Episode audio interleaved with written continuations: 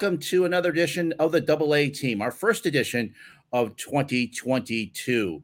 Um, Happy New Year to you all. I know it's kind of late to say Happy New Year, but this is our first show, so we'll say Happy New Year. Stephen Negishi is my co-host, and Stephen, nice to see you, and Happy New Year to you. Happy New Year, Ken. Hope you had a fantastic uh, holiday season. And you as well. Uh, let's get right to it. Uh, it is a, you know, we do, Stephen and I, when we were talking uh, off the air um, in, in preparation for this show, we were talking about how January 10th would be a good day to return after a few weeks off to talk about what would be happening in the NFL. And this has been uh, traditionally known as Black Monday uh, because of the firing of coaches, and this has lived up to its uh, to its billing. Uh, we saw Vic Fangio of Denver getting fired on Sunday. Uh, on Monday, we also had when we woke up, uh, it was Mike Zimmer and uh, his uh, general manager over at uh, Minnesota, uh, Spielman getting fired, and then Chicago Bears fans, as you well know, were waiting for the the other shoe to drop on Matt Nagy to fall, and it finally did. Uh, he got fired, and then of course his uh, general manager Ryan Pace got the boot as well. Maybe surprisingly to some, but Matt Nagy was not a surprise, Stephen, but uh, no. definitely Pace got the boot as well. Right, and I didn't understand the uh, those who wanted to kind of keep him under, uh, you know, like a different title and capacity. I thought it would have created a, a awkward dynamic, no matter what the role is, because you have a former GM still lurking in the uh, front office, and you don't know if the new general manager would have felt comfortable uh, working. You know whether Pace is above him or underneath him in the uh, you know the demoted title of you know director of college scouting or player personnel.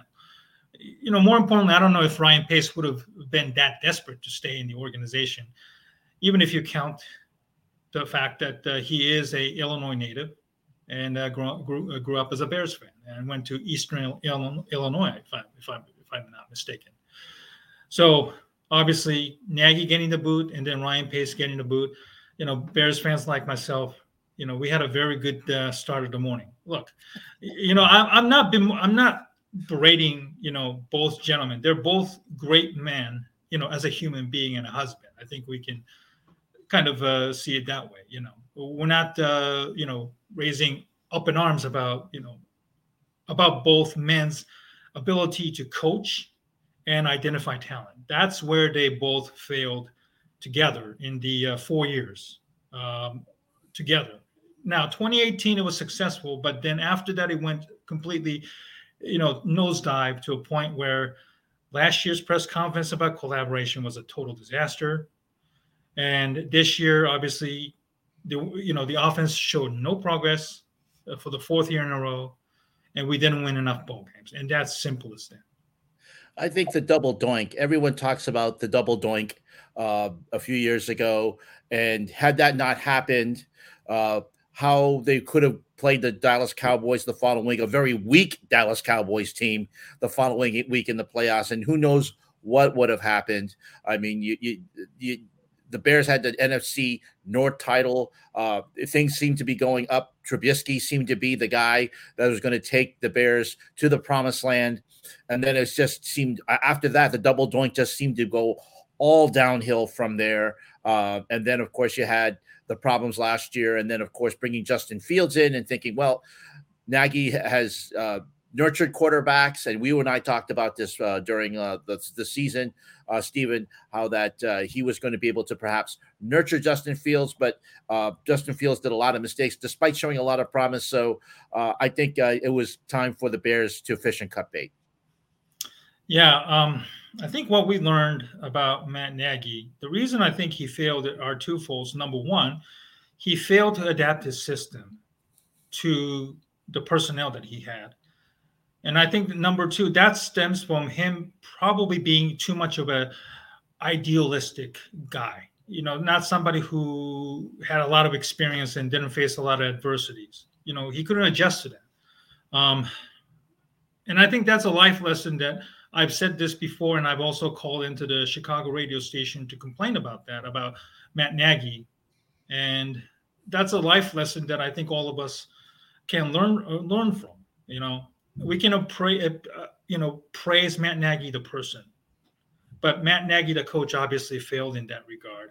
And that's something that I think all of us, you, me, everybody, you know, as we as we go on in life, we have to learn to adapt and adjust to whatever the uh, you know the the environment uh, throws throws at us and we'll have more discussions about what happened today in the NFL, including the surprising firing uh, firing of Brian Flores down in Miami um, as well. But we'll discuss that in our final segment uh, coming up because we have a locked and loaded show today, Stephen.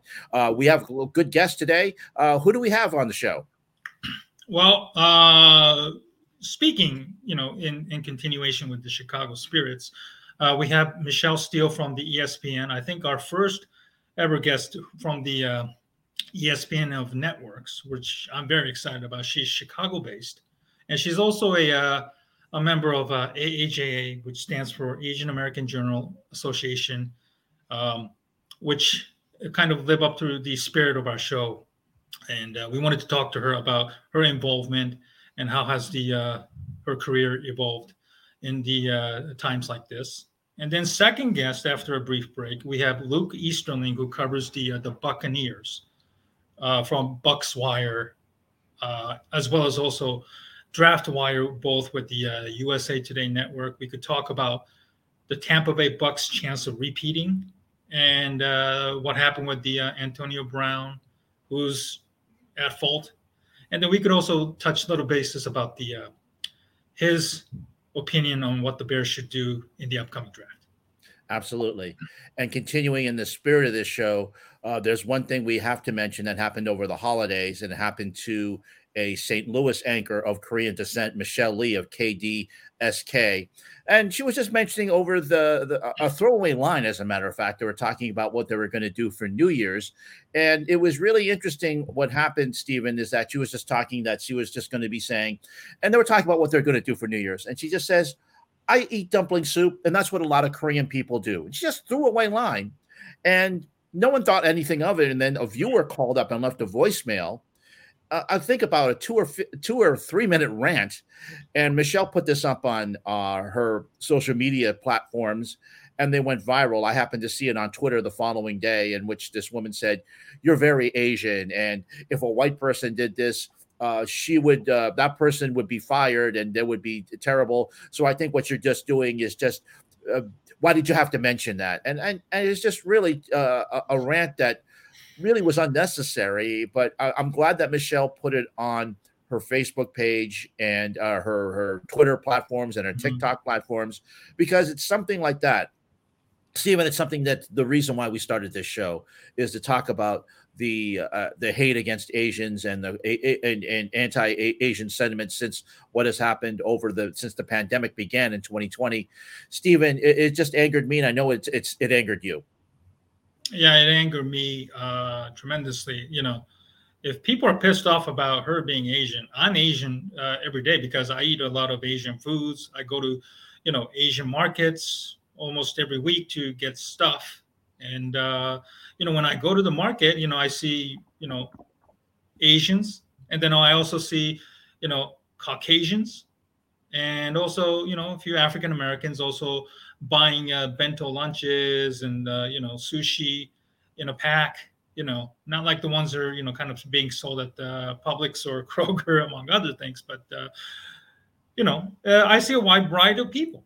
And i don't see the need of uh, you know uh, karens of the world to feel somehow butthurt about something of this nature you know. You don't tell me ken and others or even michelle li in this case what to eat we eat what we eat.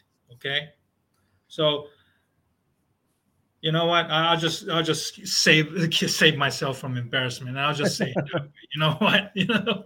Well, it was great to see that uh, the hashtag very Asian trending on Twitter immediately yes. after that.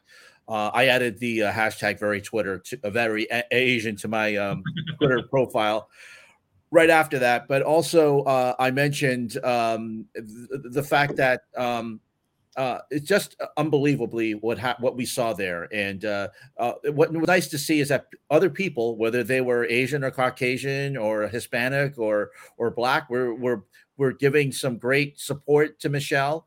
And one of my favorites is that they said, "Hey, this is what I ate on my New Year's," or "This was my, my traditional uh, uh, meal on New Year's." And uh, I, I, even told Michelle a, a, as well and tweeted that, "Hey, I, I also got uh, I went to my Asian restaurant on New Year's Eve because it's what I like to do, and I got a few things for, for myself as well. This was my meal, so I, I love to see the support. It was great to see that support to, to from all over, and uh, uh, it's something that um, Stephen, I know that you love uh, your Japanese consent. Gyoza is, uh, is a great uh, meal. I had gyoza last night, as a matter of fact. Uh, I love dumplings. Uh, I love xiaolongbao. Uh, which is the uh, traditional pork dumplings or chicken dumplings, the very small dumplings that you have um, that that are steamed. So uh, it's part of our culture, and uh, you know what? I'm I'm very proud of, of my culture and my heritage, Stephen. I know you are as well. So yes. Uh, we're more than more than happy to uh, let people know we're very Asian. Oh yeah, absolutely. You know where I work right now with a Japanese automotive company. Um, they serve Japanese food at least once a week. You know uh, pork katsu curry, you know, which is obviously Japanese. Um, that's actually, you know, eaten by uh, mostly, uh, you know, a lot of uh, Asian uh, employees from Japan. Uh, but there are, I've seen a lot of, you know, American employees, you know, eating.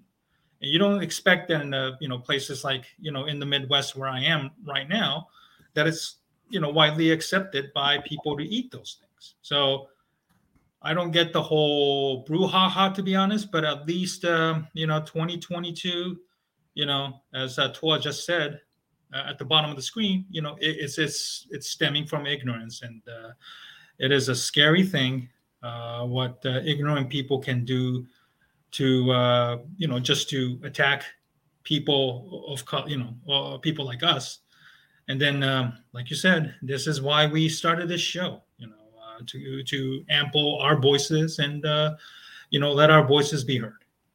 Absolutely, and uh, that's why it's called the double A team. It's not just because uh, we Stephen and I feel that we're two double A personalities or type A personalities. It's because it's all about uh, the Asian uh, and and uh, our feelings, and again trying to uh, call out uh, bad behavior towards uh, towards the Asian community, the AAPI community. Well, our first guest is going to be coming up. Her name is going to be Michelle Steele of ESPN.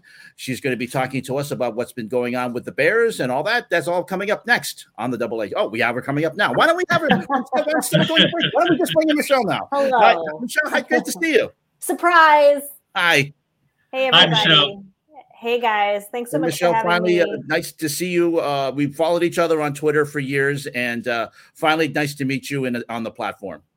Yeah, it's great to see you guys in person. I mean, as this is as in person as it gets, right? In, yeah. the new, in, in the new in the new era that we're living in. But anyway, you know what? I don't. I really don't mind Zooms. I'm so used to them at this point that like mm-hmm. it's it's second nature. So it's really nice seeing you guys.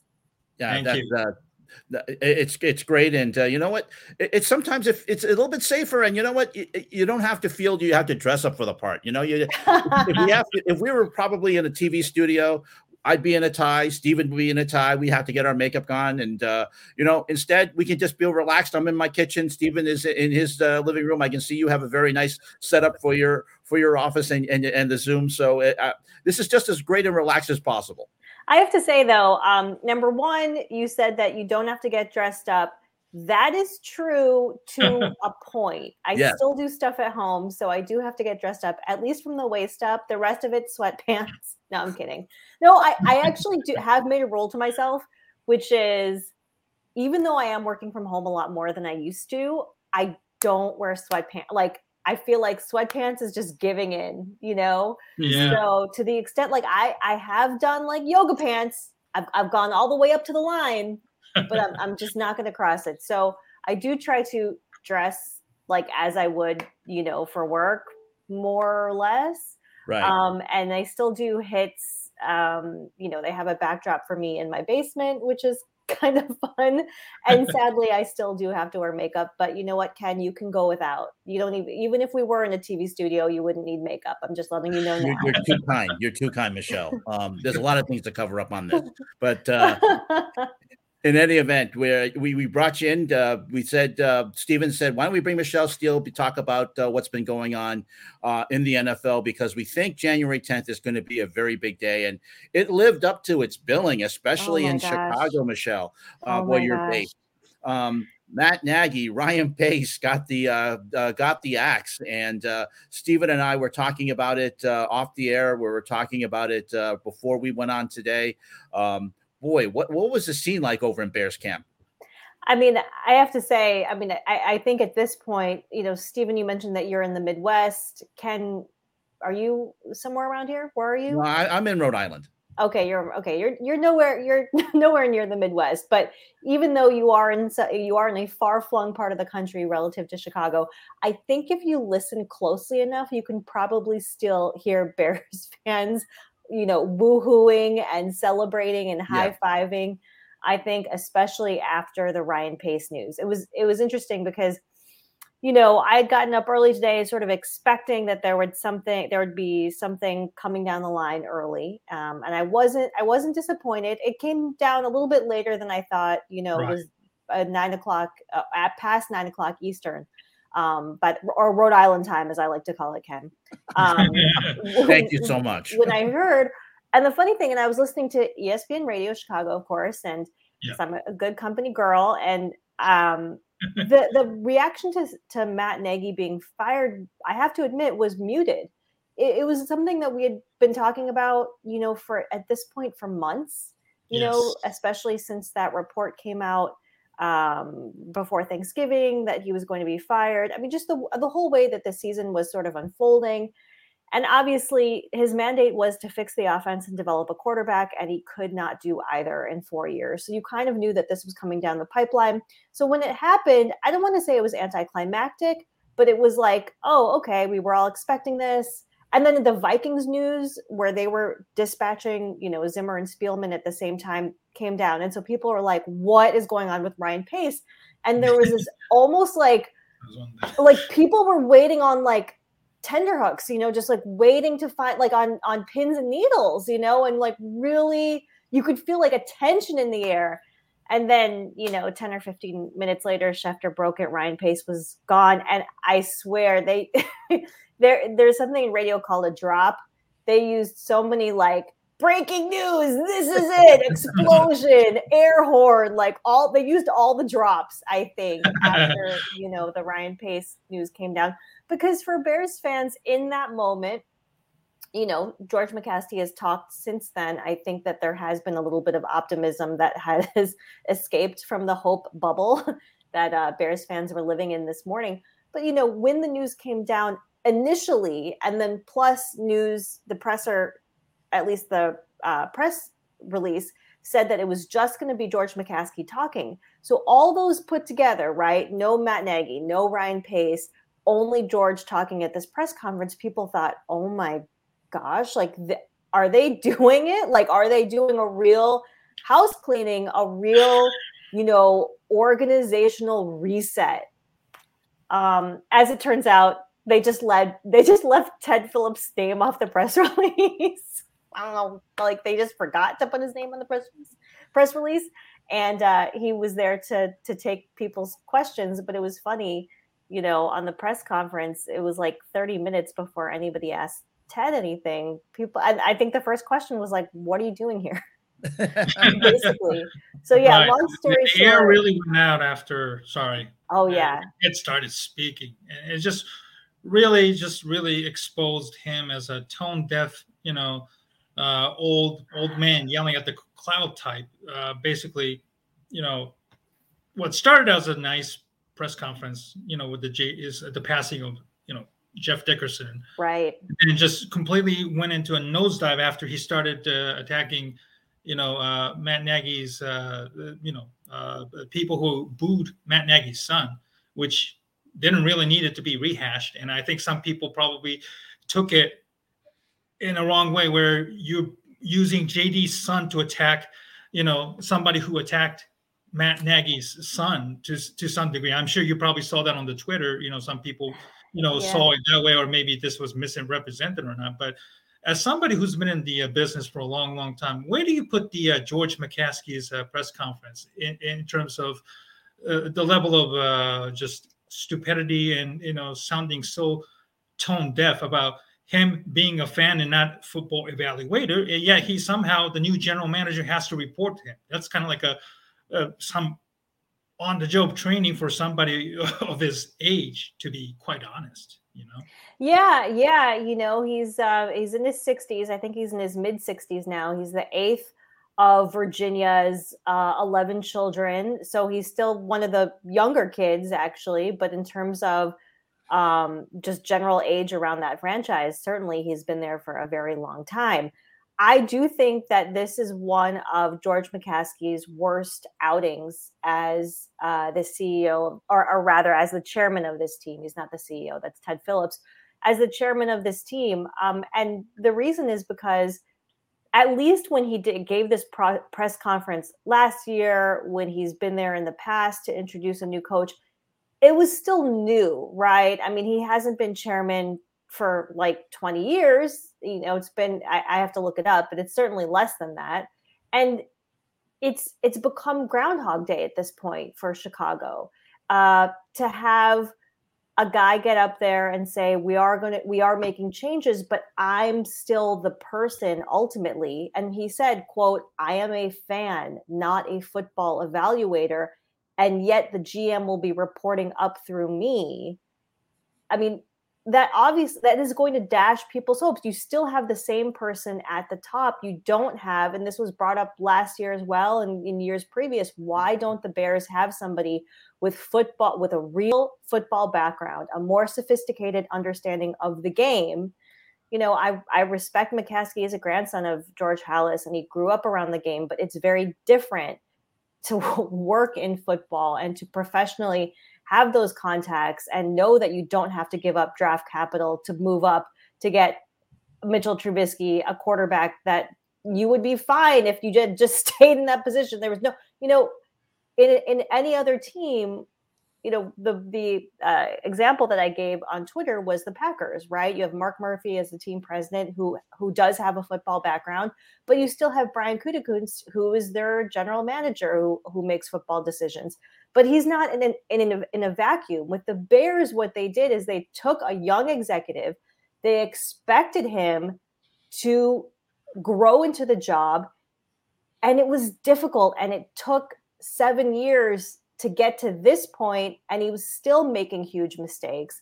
You know, um, there were still, I mean, you can start from a lot of different positions, but the secondary was a major issue for this Bears team, and that falls on the GM. So, mm-hmm. you know, you have nobody who is overseeing the development of these executives. You have no one overseeing or giving feedback to Ryan Pace who knows about football. And that's the, that's still the situation that you have. And and then you mentioned the personal stuff. You know, it was great that he mentioned JD, but I totally agree with you. I thought that it was inappropriate and it was galling that it was it was a you know, a written statement that compared the situation of Parker Dickerson with Matt Nagy's kids. And with all due respect, and I feel badly for Matt Nagy's kids, and they should it should be hands off. You know, coaches' kids should be hands off, but it's not a comparable situation to mm-hmm. Parker and JD and the tragedy that that family is going through. Um, the other part, you know, Stephen, I don't know if you guys want to touch on this, was the Olin Kreutz thing. I mean, Olin mm-hmm. Kreutz, by a lot of estimates, is going to be in the Pro Football Hall of Fame one day. He is a longtime player, you know, multiple year team captain, won the Brian Piccolo Award, I think, four times. And the owner calls him a lie, essentially a liar. And uh, Brad Biggs from the Chicago Tribune has a great story um, that just went live on the Tribune's website where he interviewed Harry Hiestand, who's now Notre Dame's O line coach, uh, and he uh, he totally uh, verified the story. Fifteen dollars was true. You know, Harry couldn't believe it himself, but that was the offer, and it was it was crazy that they made that offer. But what was even crazier was that um, George McCaskey like denigrates a player, like a beloved player who's still in the Chicago market. About right. there was long story short, it was cringe. It was cringe, and you understood as he was talking why they don't put this guy in front of the in the in front of the media more than once a year. Mm-hmm. Yeah, and, and, the, and the thing is, is that um, what, what's interesting, uh, uh, and as you mentioned about that, Michelle, is that um, McCaskey's not a, a, media savvy person and only on the, the, the once a year. And again, you would think that um, the Chicago Bears have PR people say, "Hey, look, maybe you want to steer away from this before you go on there." But again, um, he's he's the owners. He's he goes back to the days of the of the of George Halas, and uh, you know, it, it, it, you see these type of situations with the McCaskey family, all these little mistakes that come about from year to year, but yeah. yet they don't learn from them. Yeah, you know, I I read a stat the other day that only thirty percent of family businesses survive from the first generation to the second generation. And then to the third generation, it's only 13%. You know, McCaskey is extremely lucky. He won the genetic lottery. His grandson was one was the one of the founders of the National Football League. And they happened to play in a league where all of the money, all of the well, at least the TV revenue is is shared, right? I mean, it doesn't take a lot of business expertise um, to i guess be successful at, le- at least have a viable business when you're getting so much money from media rights however you do see in sort of the personnel decisions that the bears make over the years um, he's just and and you know credit to mark potash from the chicago sun times for trying to ask george mccaskey where is the accountability for yourself right? right? how are you holding yourself to account because ultimately you're the guy who has to answer for all of these hires that have not panned out? And George yes. McCaskey's answer to that was just, you know, ownership told me that they are retaining me. And it, I, there were a lot of smirks in the room. like you can just say your mom or, yeah. you know, mm-hmm. all the other relatives that you have on the board. like right. we all know the the story. The board is your mom. You know, your mom is, your mom. This is the same yeah. mom who said she was. He said my mom was pissed. Yeah, so, it's very, I mean, very pissed. No very, very pissed.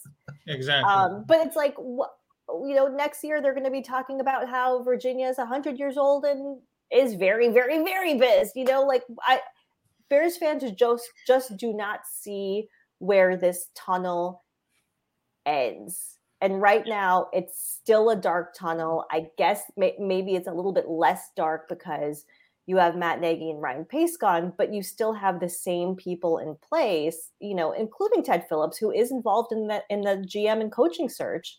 And by the way, they might hire a head coach and then a GM. I actually think they're going to do that mm-hmm. because mm-hmm. George McCaskey himself said, well, if we have somebody in, you know, who we feel strongly about, he has someone in mind.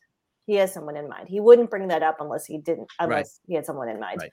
So, um, so yeah, I mean, it, it's challenging for these family businesses, and you see it so much in the NFL. Look at the Giants. Look at the Giants John Mara and how much that family is respected and you know grew that organization to be one of these foundational franchises and now what like what has this generation done yes they have those super bowls yes but like that was tom coughlin now they need to figure it out. And the fact that Joe Judge doesn't have a job or has a job and Brian Flores doesn't just yeah, kind of breaks my no brain sense. today. Makes yeah. sense. I wanted to ask you about uh, the person who is involved in this search, and then we will go to the uh, your involvement in AAJA before we close out. Yeah, um, yeah. Do you know any anything about Tanesha Wade, who's the uh, new senior VP of diversity, who is going to be involved in this search? No, all I know about her is that she, her bio basically, that she was the director of events. She's a longtime employee. She she was the director of I think entertainment and events uh, for the Chicago Bears. So she certainly was not in this role. I know from, you know, full disclosure, my sister is uh, a DEI director diversity, equity, and inclusion director for a Fortune 400 company in the Chicago area. So she deals with this stuff at a very high level. And eh, to be director of DEI is it's a serious job. It's essentially a human resources job. So I am kind of curious. I think it's great that she's in the room, and I think it's great that the Bears have newly created this position. I know George I, has been very, very big on diversity parts. So. Yeah, I think that I think uh, you know it, it'll be interesting to see sort of how much juice she has. You know, in other words, like can she give the owner real pushback? Right. I mean, she's mm-hmm. a longtime employee um, with I, I, mean, as far as I can see, no professional experience in this space at a company worth 3.4 billion dollars. So I don't, I don't know. I know that it, it, it's a sophisticated area because, as you guys know, like I think everybody sort of understands what diversity is, but inclusion's really hard. Mm. It's really hard to have everyone feel like they belong and that what makes them unique is accepted by people you know um, i remember matt nagy saying last year during the george floyd, floyd protest that he did not see color. And to a lot of people of color that was a little bit of a red flag to hear that mm-hmm. um, because that's not true. You see you see color. I know that he meant it in a complimentary way like he doesn't judge anyone but that's something that i think for tanesha you know she's going to have to reset i think internally culturally sort of how people talk about uh, how people talk about minorities and why it's important to see color. Absolutely. To recognize people and recognize their experiences in other words. That's true. Um, you know speaking of uh, inclusion you know we're going to try to close out the um, uh, our interview. Your involvement with the aaja and, that's good uh, because i'm running out of vodka just kidding steve and uh, we wanted to that's ask you kidding. your involvement with the aaja and uh, how do you see the industry right now? Uh, you know, with the pandemic and the uh, you know the racism uh, that uh, our community has been dealt with, and uh, you know, how do you see you know where the uh, industry is kind of heading when it comes to diversity and inclusion that we were just talking about?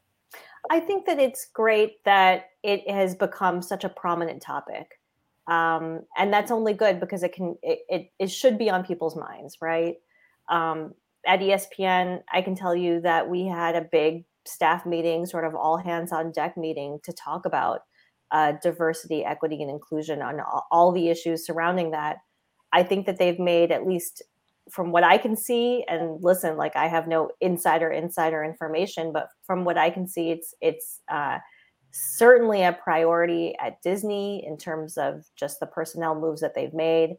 And it's a stated you know it's been part of the mission statement at espn and for, for very good reason you know beyond it being the right thing to do your audience is also becoming more diverse. And if you want to mm-hmm. truly serve your business you need to serve all aspects of your customer base. You need to reflect if you, if you want to grow your business you need to reflect your audience right? So so they are making moves in those areas but as i said it's it's really really hard and i think part of it is um you know i'm i'm half filipino half white half caucasian and i think sometimes when white people hear diversity they don't feel like they're part of it and white people are super part of diversity. Like everyone's everyone's involved in diversity right? And it can sometimes be a trigger triggering word or people feel like oh we're gonna we're gonna make a diversity hire which is not you know i just wish that there was another phrase to uh, there was another way to put that because people right. think like diversity hard, hire and they don't think like oh they're not qualified because they're a diversity hire no it means that you took stock of everyone yes and made the right decision like based on the merits but you didn't you know you didn't limit yourself to people that you're comfortable with you know mm-hmm. Right. So so yeah i i do think that it's a good thing that it's being talked about. I do think people underestimate how difficult and challenging it can be but i think if you if executives do place it as a priority people want to meet their goals right? So if a manager knows that um, this is an initiative they're they're going to pay more attention to it I do think that the um, answer for all of us, and sorry to be so rambling here, is just to be curious about other people. That's it. Like, just think about what it's like to live a day in someone else's shoes. Absolutely. And their experience. And your experience is not reflective of what someone else's might be. And so just take five more seconds to think about that before you jump on Twitter with your hot take. Much appreciated, Michelle. Uh, couldn't say it any better. Um, Michelle Steele of ESPN in the Chicago Bureau covering the Bears. Uh, we appreciate you coming on. We're definitely going to have you back and to discuss more things NFL uh, when we have an opportunity. But thank you so much for joining us. Awesome. Thanks so much, you guys. I really appreciate the invitation. This was fun. Thank you, Michelle. We hope to have you back again soon. Okay. And we'll be back with Luke Easterling coming up next on the Double A team. The past year has seen a 1,900% rise in anti Asian hate crime in New York City alone, with 2,800 incidents reported across 47 states and Washington, D.C. This is a national crisis, and we need your help to call it out, call it a crime, call it what it is racism. Let's stand up together against hate. Learn more at stopaapihate.org.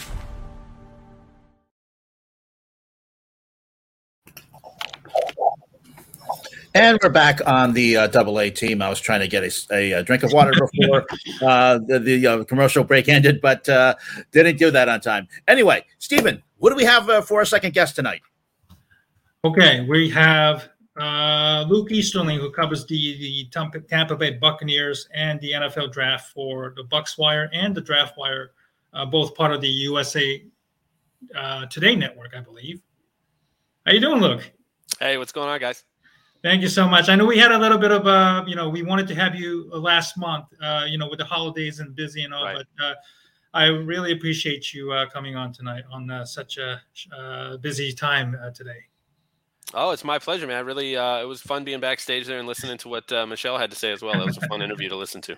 Absolutely. Thank you for your patience. Luke, Luke uh, it, the Tampa Bay beat is quite busy these days. Uh, ever since uh, t- a, a, guy named Tom Brady came in in, in 2020, um, and it's been busy uh, throughout. Uh, you've got uh, what's been going on the, the, march to the playoffs, of course. What's been going on with Antonio Brown. Um, it's just it, it, just doesn't seem to be a dull moment with the uh, with the Bucs these days. No, there doesn't. Uh, although I'd prefer much more of the uh, the positive stuff and the Brady stuff than than what we dealt with last week, obviously. Um, but you know, it uh, it, it rains uh, in all different ways, right? So um, it's definitely been an eventful uh, couple of years. Um, it's much more fun to be talking about Super Bowls and uh, and playoff wins instead of uh, breaking interception records and you know putting up a bunch of really good numbers and still not making the playoffs for some reason. And right. you know we had you know you had Shaq Barrett lead the NFL in sacks, but it wasn't enough. You had Jameis Winston leading the NFL in passing yards and passing touchdowns, but throwing 30 picks and still missing the playoffs. So you know it's it's it's fun to see the Brady effect, but it's also particularly with regards to the Super Bowl, it was really fun to see Mike Evans get a ring and Lavonte David get a ring, and those guys that have been in Tampa and put in the work for so many years on really, really bad teams. Uh, to to be able to see a guy like Tom Brady come in and and just give them that extra push, that extra presence at, at, at a very important position, obviously. But you know that's one of the biggest reasons he chose Tampa was he knew this roster was ready made to go win a Super Bowl. It just needed a quarterback who could do the good things without all the turnovers. Uh, and that's he was right. That's what he did. He turned it around really quickly, and and they went and won a Super Bowl in their first year. So definitely, definitely a fun time. Uh, I'm a uh, I've been a resident of Tampa most of my life, and so big Lightning fan. It's been a nice couple of years to be a Lightning fan as well. So oh, uh, yes, oh yeah, the whole Champa Bay thing is definitely uh, well earned. it's not just uh, it's not just a name. Absolutely. Yeah. of course, the Rays are doing quite well in baseball as well. So yep, uh, obviously. can't argue about that. And uh, one of these days we'll talk about the NHL as well, since that's one of my favorite sports too. Let's do it. I love it. Uh, but let's talk a little bit about, of course, unfortunately, uh, the the elephant in the room for the last couple of weeks, uh, which was, of course, Antonio Brown. Right. Um, his uh, storming off the field against the Jets in Week 17, and then his performance on a podcast last week. Um, basically torching Tom Brady, who has gone out for him, not only in just Tampa Bay, bringing him in, but also in New England, putting him up at his house. There was a joke that when um, AB did his performance that Gisele had already moved the stuff out of his house and had his uh, luggage ra- waiting for him when the Uber arrived from New York. But uh, joking all aside, um, it's something that was really sad to see, and uh, we were seriously hoping that Antonio gets the helping he's. But Luke, what was your reaction when you when you saw that in real time? I mean, my real time reaction was kind of disbelief at first, right? You still weren't sure as it was happening. You're still wondering, like, you know, what's going on. And then as the reports started to to trickle in, and, and even at this point, we really don't know what happened. I mean, we mm-hmm. have two very, very different stories. Uh, and if you weren't there and you weren't in the middle of it, you, you don't really know. So it's from a reporting standpoint, it's just interesting because you have the Bucs on one side saying, "Hey, it was all about this, and this is what happened." You obviously have AB on the other side saying a completely different thing. So, at the end of the day, you know, uh, it's our job to just present that all of that information uh, to the reader and, and just say, "Hey, this is what happened. This is what we saw, and, and this is what everybody's saying." So, I mean, at, at the end of the day, it's it's a disappointing situation, and it's one that unfortunately, when he was first signed back in October. Again, it was right after an eight game suspension for for another issue, obviously. Mm-hmm. So, it, eh, you know, sometimes you you want to be wrong about a situation, and you want you know as much as you are are nervous and worried that at some point this is going to happen, something like this is going to happen. You know. It, Bruce Arians said it over and over. He's been a model citizen. He's done this, he's done that, and obviously all through the Super Bowl run, everything everything seemed great, and everything really seemed great all of this year too until whatever happened happened. And again, from AB's perspective, it was about an injury. From what Bruce Arians said, it was clearly not had anything to do with the injury and, and was more about him being frustrated with his role in the offense. So, I mean, again, all things considered, it's it's an end to his time in Tampa Bay that was not terribly unexpected at the beginning.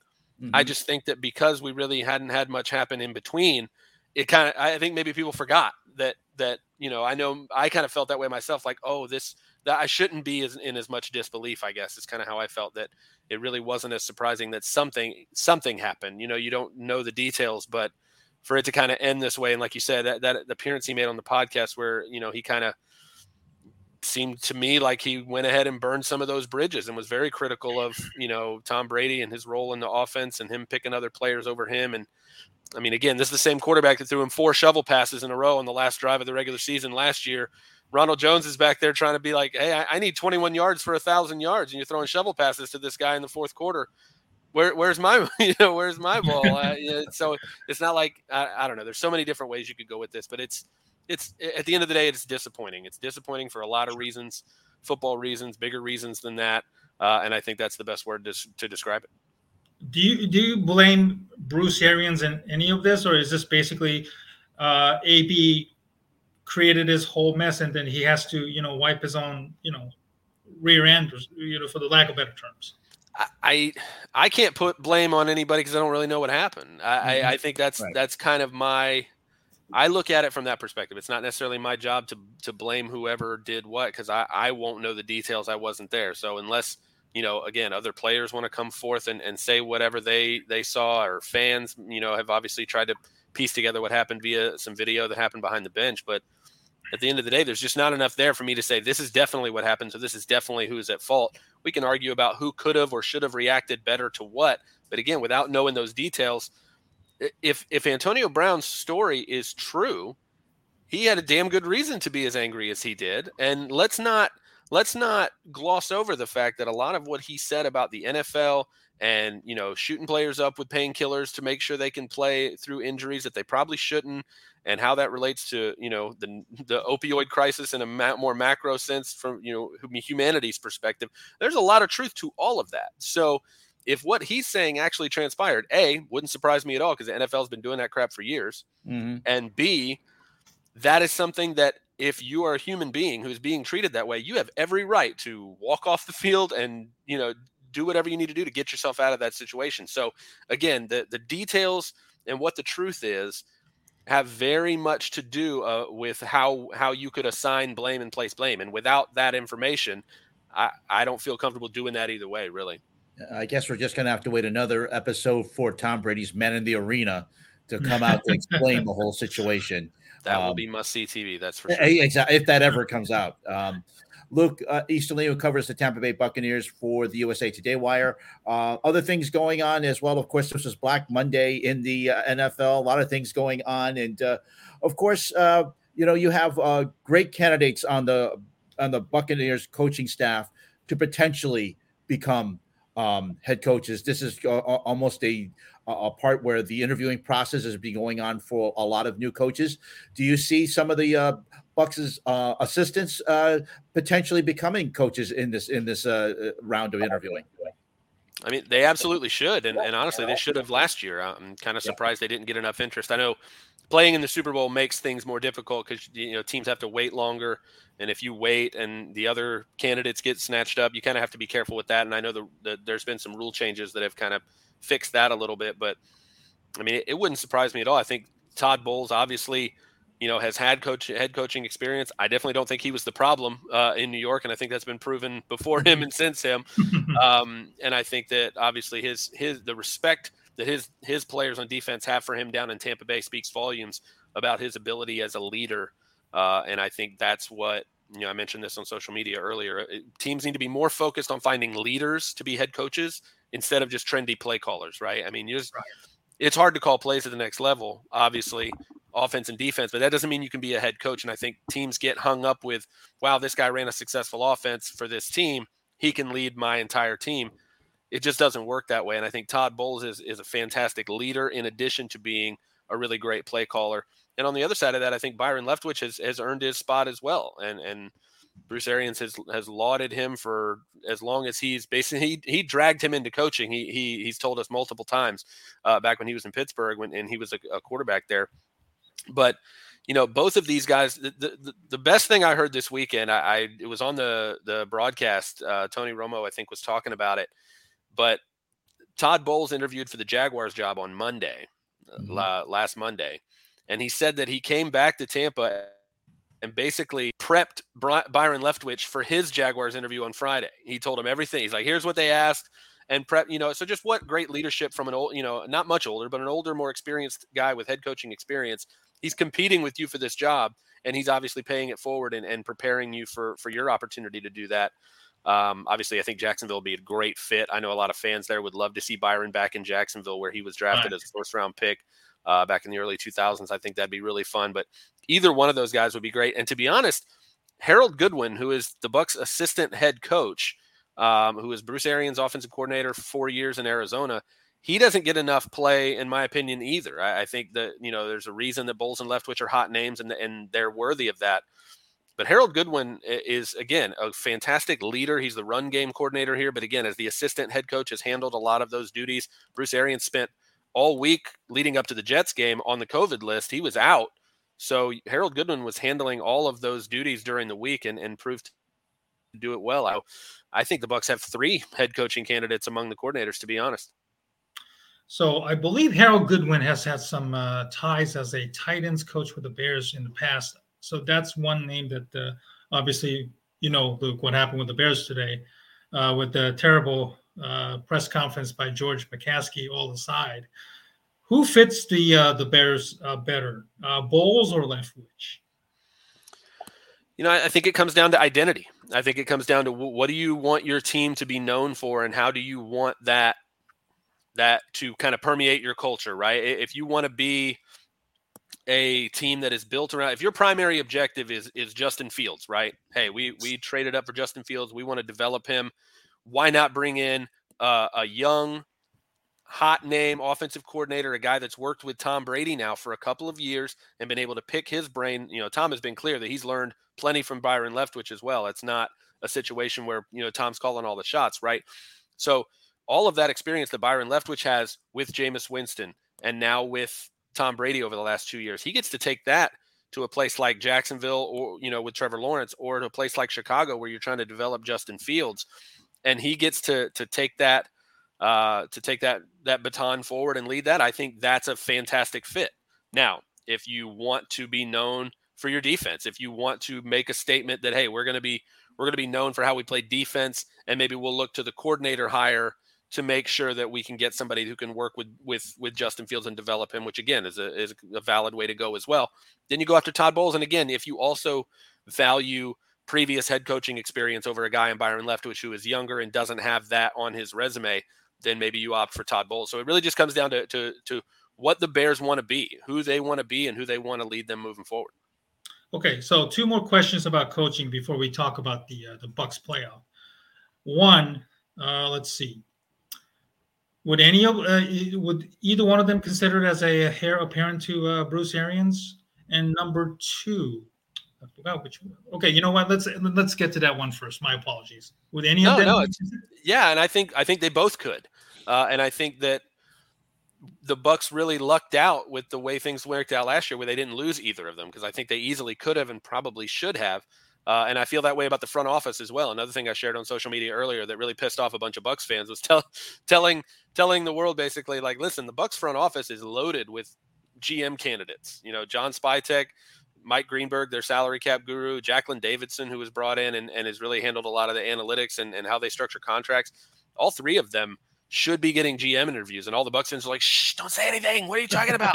leave our leave our front office intact." But I mean, again, Tom Brady came to this team because they had built a Super Bowl roster, and those are the people responsible. Jason Licht, the general manager, has built an incredible team, um, but they have developed coaches in the same way, and and I absolutely think that Bruce Arians would love to hand that baton off to either one of them. I think he he doubts that will happen because he know and he's been very vocal about the fact that he wants those guys to move out. He wants them to go get head coaching jobs elsewhere and, and all those things. But I think he would absolutely uh, love being able to hand that off to the to the next guy and, and to someone he trusts. And I think the ownership would be in favor of that. Okay, one more question. Um, sorry, I suddenly came back. Is uh, Byron Leftwich uh, being a question of having Tom Brady be, you know, the beneficiary of Tom Brady, I should say. Is that a fair question or is that an unfair question? Oh no, I think it's fair, and I think he would probably say the same thing.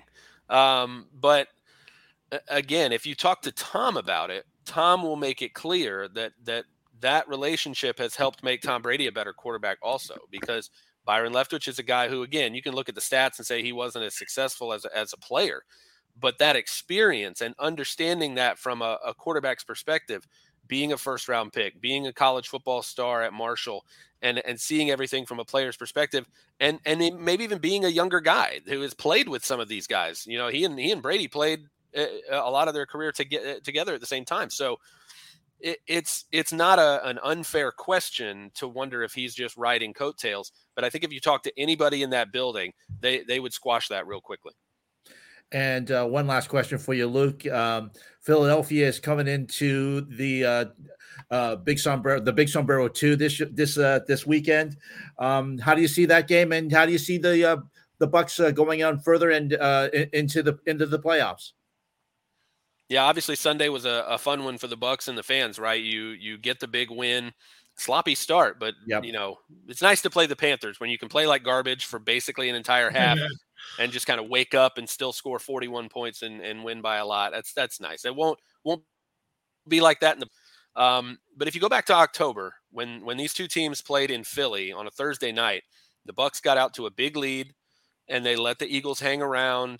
You know, they they ended up winning that game by one score. Really should have been out of hand. They should have blown them out. But that was kind of where they started to fall apart in terms of their run defense, right? This first seven weeks of the season, they were the top ranked run defense in the league, which has been the case for basically two years in a row now. They teams have basically abandoned the run against them. They don't even try. I think the Buffalo game, they didn't even give the ball to a running back in the first half. Yeah. The only carry was a fake punt, I think. And, and, and, Jake Allen ran for a, yeah, for a long run. Yeah. Wisely so. That de- that run defense has been great. But that game against Philly, they gave up 100 yards. The first time they had given up 100 yards on the ground in a while. Jalen Hurts ran well. Miles Sanders ran well. And the Bucs have been 15th in the NFL in rushing since then. So, you know, we talked to Bruce Arians just today, and and uh, Greg Auman from the Athletic asked him point blank, you know, why why the difference? What's happening? And and he basically said they're just not tackling well and its fundamentals, I point to the fact that Lavonte David is not there right now and hasn't been for a couple of games. Um, probably the most underrated player in the league. Obviously, I'm a little biased, but um, you know they don't have, they don't have JPP right now. Shaq Barrett's been out the last two games as well. Uh, but you gotta you gotta play fundamental football. You got to be able to tackle well, and if you don't do that, there's nobody sucks in the NFL. Everybody's good enough to make plays if you don't handle your business. Um, so in terms of this matchup, I mean, the Bucs lost to Washington this year, so they you know they got shut out by the Saints who missed the playoffs. So that if you don't bring your A game, there every team in the NFL will punch you in the mouth. Ask mm-hmm. the Arizona Cardinals who got beat by the Lions. I, I, mean, every week there's an example. Ask the Colts after the Jaguars game on Sunday. If you don't come to play, it doesn't matter if you're home or away, you you can get embarrassed. I think right. one of the biggest things for the Bucs is Arians told us today that Leonard Fournette should be back this week. Shaq Barrett, JPP should be back as well. Lavonte is the only one that's kind of in question in terms of the guys that have been out for a little while. Um, so those the return of those guys would be huge. But this is going to come down to stopping the run.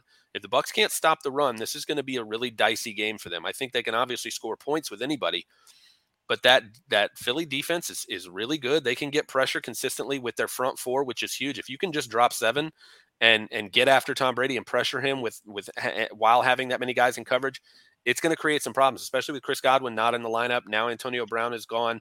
Obviously, it's nice when you lose those two guys to be like, oh, yeah, by the way, I got one Hall of Famer in Gronk. I got another one in, in Mike Evans. I, I should be fine. Um, the offensive line, obviously, three Pro Bowlers, one of the best offensive lines in the league. But you, the Bucs are going to have to stop the run and force the Eagles into third and long, force Jalen Hurts to stay in the pocket and make plays as a patcher, which he can do. But if they play press man across the board and keep them in third and longs, disrupt the timing of those receivers so that that pass rush can get home. So that if you have Shaq Barrett and JPP back, Vita Vea, who just got a well earned massive contract extension, you know, those guys are going to get home if you're disrupting the timing of those routes. Don't give away those those easy routes. Don't play eight to 10 yards off the ball and, and give Jalen Hurts those layups and keep moving the chains. If they're able to do that, the Bucs can blow them out. Mm-hmm. Um, but again, mm-hmm. it, they've they've played down to their competition way too often this season. So they're gonna they're gonna have to to be to be uh, ready to ready to ready to play. I, I look back at obviously these two teams are very different than they, they were when I was in high school, right? But the the the yearly date that the that the Bucs and the Eagles felt like they had every uh, every January to play in the playoffs. The Eagles kept getting them over and over and over again. Obviously, the Bucs had the the magical run in 2002 and the and the dominant win they had in Philly uh, in 2002. But these teams have played some great playoff games, and and I think we're in store for another one this week. It's going to be fun. Luke Easterling uh, covering the Bucs for USA Today. We appreciate it, and uh, we're definitely going to have you on back uh, uh, again on the Double A team. We appreciate it. Thank you very much. Hey, it's my Thank pleasure, you, guys. Luke. Thanks for having me. Take Thank care. so much.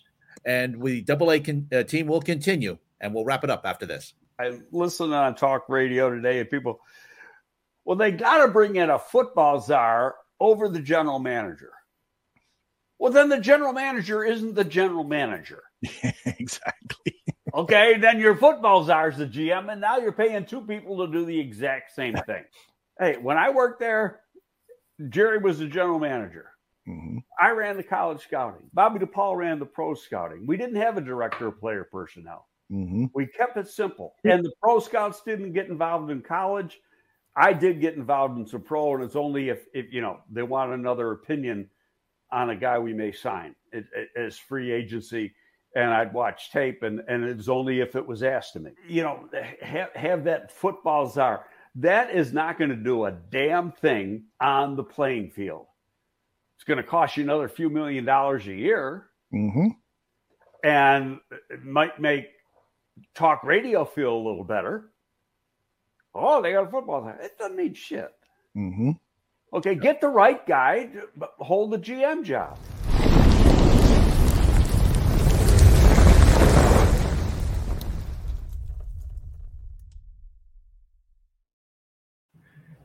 You know, if you had Greg Gabriel on every day, I think you just have a whole line of great stuff. Like we just saw that break with Greg Gabriel with Aldo there, uh, talking about stuff. I, I, could I could listen to him every day.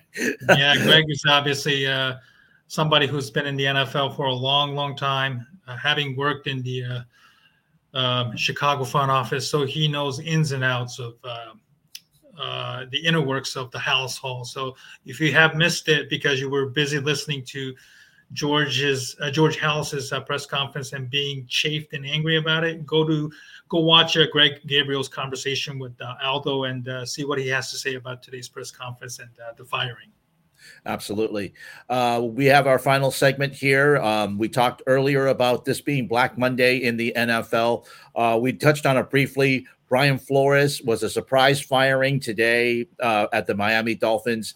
Now I heard he, should get another job. The guy uh, did a fantastic job with the with the Dolphins. I know is uh, he he was a 24 and 25 record over the last three years, but um, mm-hmm. he managed to get his Dolphins to play for him.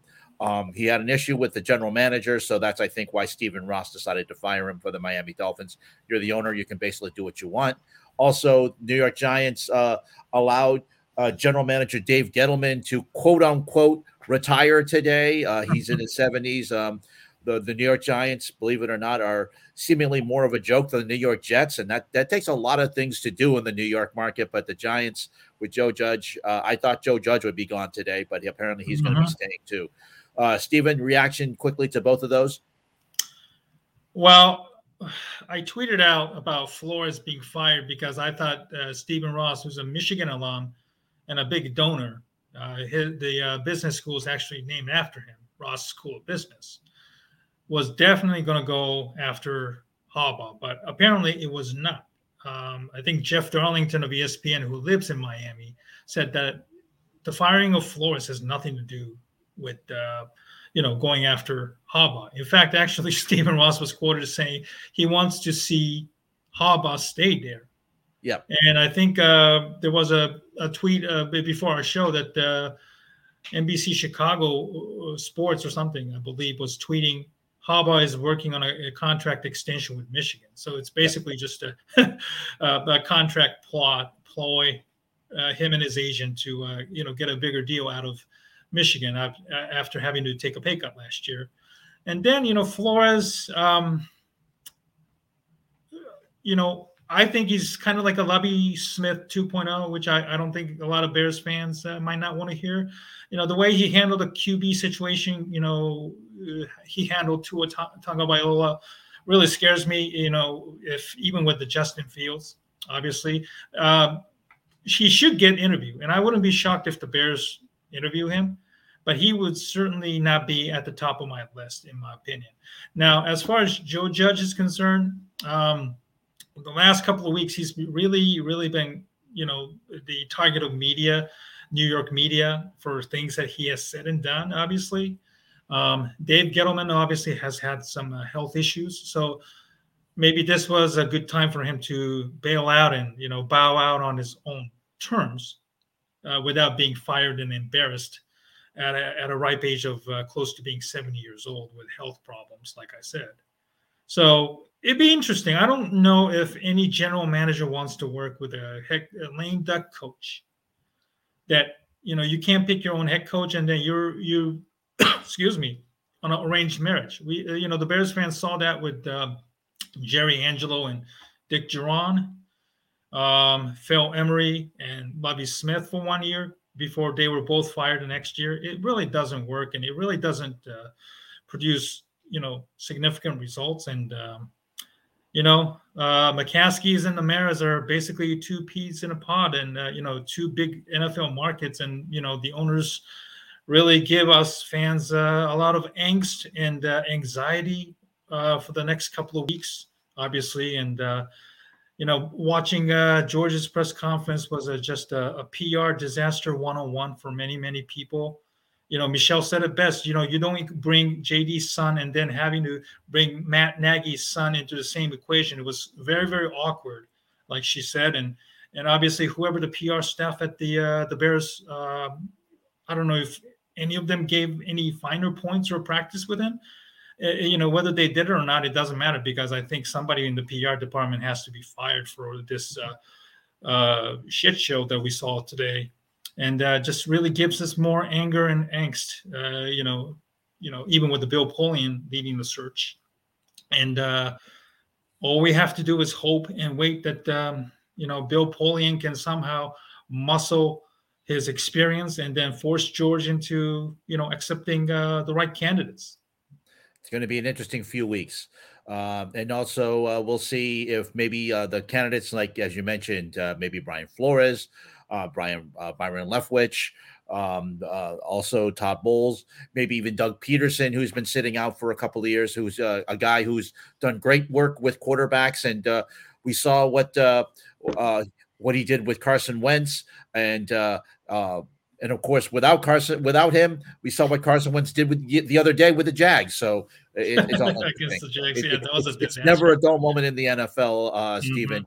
We're going to wrap up the show. We like to uh, thank our guests, Michelle Steele of ESPN and Luke Easterling of the USA Today Wire, uh, covering the uh, Tampa Bay Bucs.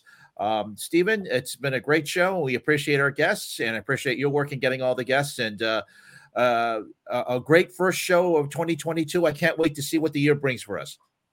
Absolutely, and uh, you know, this year we're going to definitely try and diverse our guest list.